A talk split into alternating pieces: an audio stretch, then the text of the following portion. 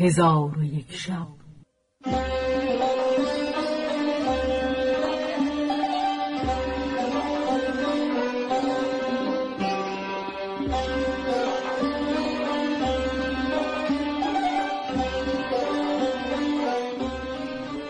داستانهایی برآمده از ژرفای تاریخ و تمدن و فرهنگ مشرق زمین.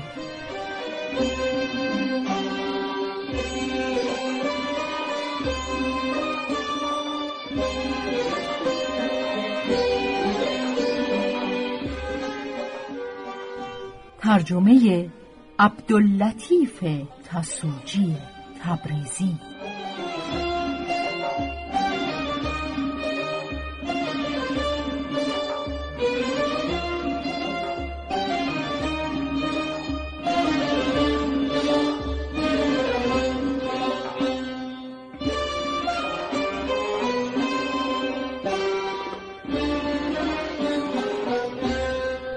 چون شب یکصد و هفتاد و ششم برآمد.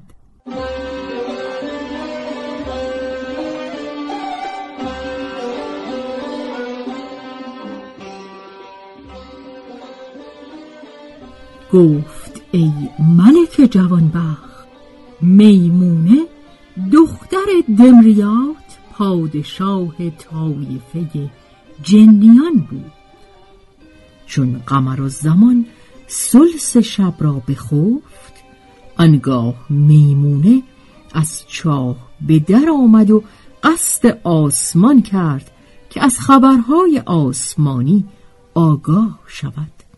چون به کنار چاه رسید نوری بدید که به خلاف عادت معهود برج را روشن کرده و آن افریته سالها بود که در آن چاه منزل داشت. با خود گفت که در این مکان این گونه چیزها مرا یاد نمی آید. کاش می دانستم که سبب این حادثه چیست. پس سبب را جویان شد و به سوی روشنایی برفت.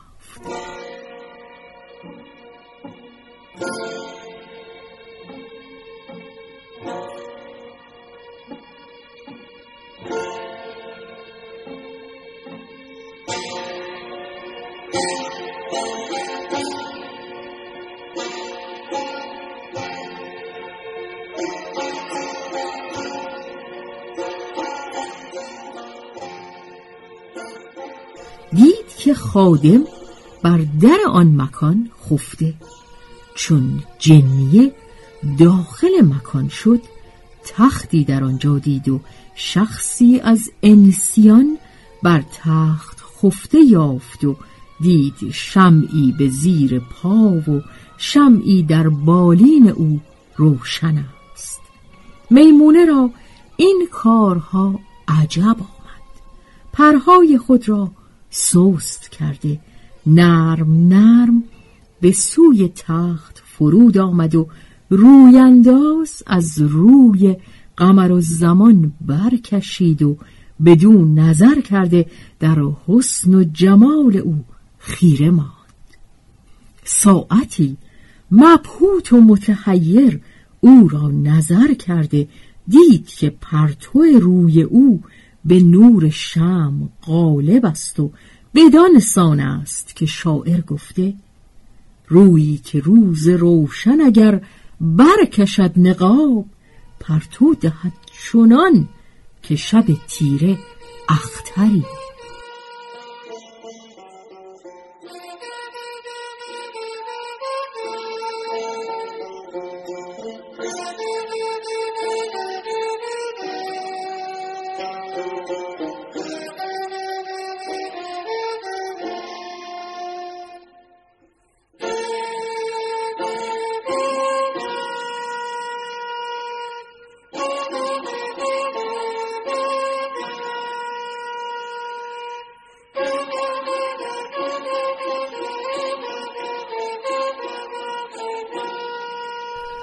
پس جنیه را هوش از سر عقل از تن برفت.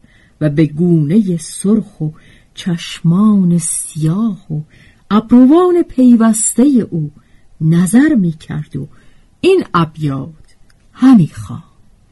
نگارا ماه گردونی سوارا سرو بستانی.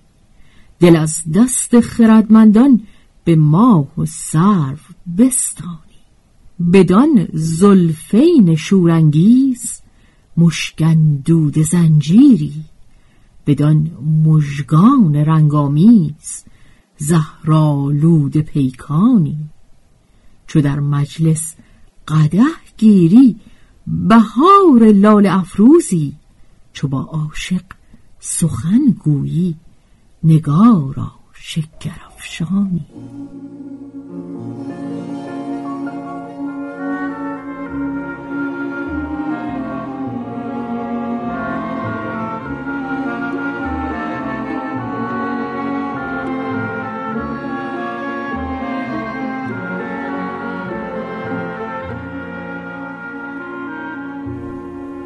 پس میمونه شمایل بدیع قمر و زمان بدید.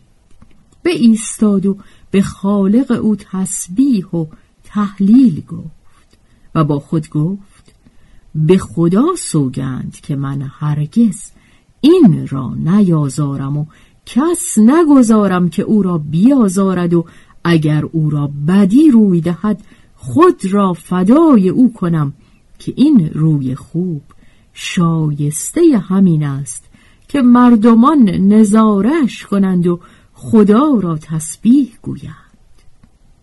ولکن نمی‌دانم پدر و مادر این جوان چگونه بر خود هموار کرده اند که او را در چنین جای سهمناک تنها بگذارند. اگر در این ساعت یکی از افاریت در اینجا حاضر آید هر آینه این ماهرو را هلاک سازد. پس از آن جنی خودداری نکرده سر در پیش برد و جبین قمر و زمان را ببوسید و روی انداز به رویش انداخته او را بپوشانید و خود به سوی آسمان بپرید و از حصار برج بیرون رفته به هوا بر شد و به سوی هوا همی رفت تا اینکه به آسمان نخستین نزدیک شد.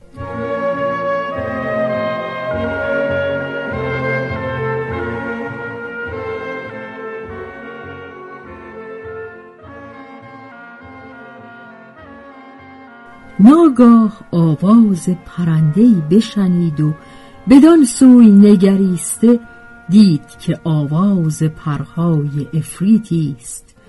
دهنشنام میمونه مانند شاهین به سوی او بپرید. چون دهنش میمونه را دیده بشناخت که دختر ملک جنیان است. از او بترسید و اندامش بلرزید و به او پناه برده با گفت تو را به اسم و تلسم اکرم که در خانه سلیمان نبی نقش کرده اند. سوگند می دهم که مرا میازار و با من مهربانی کن. چون میمونه این سخن از او بشنید بر او رحمت آورده گفت که سوگندی بزرگ دادی ولیکن تو را رها نکنم تا اینکه با من بگویی که در این ساعت از کجا می آیی؟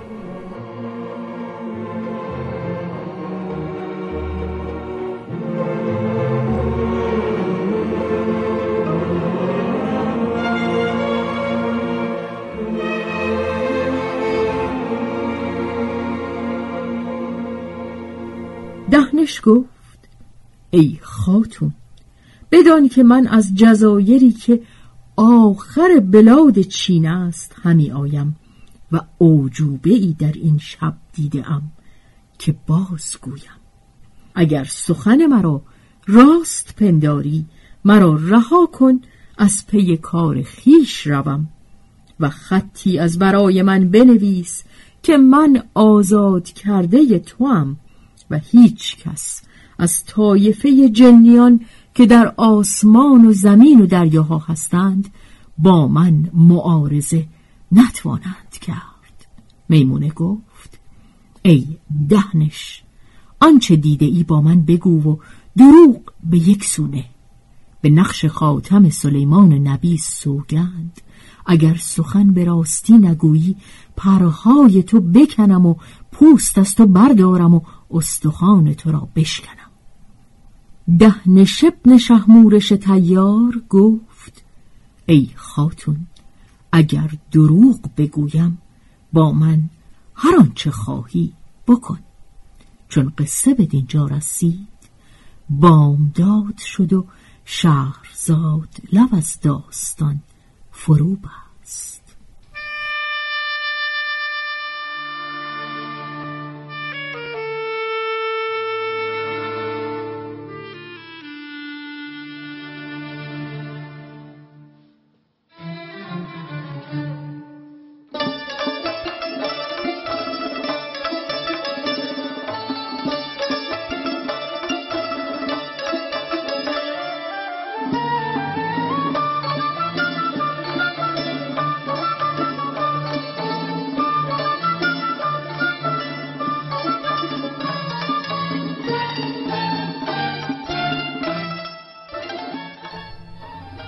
به روایت شهرزاد فتوهی.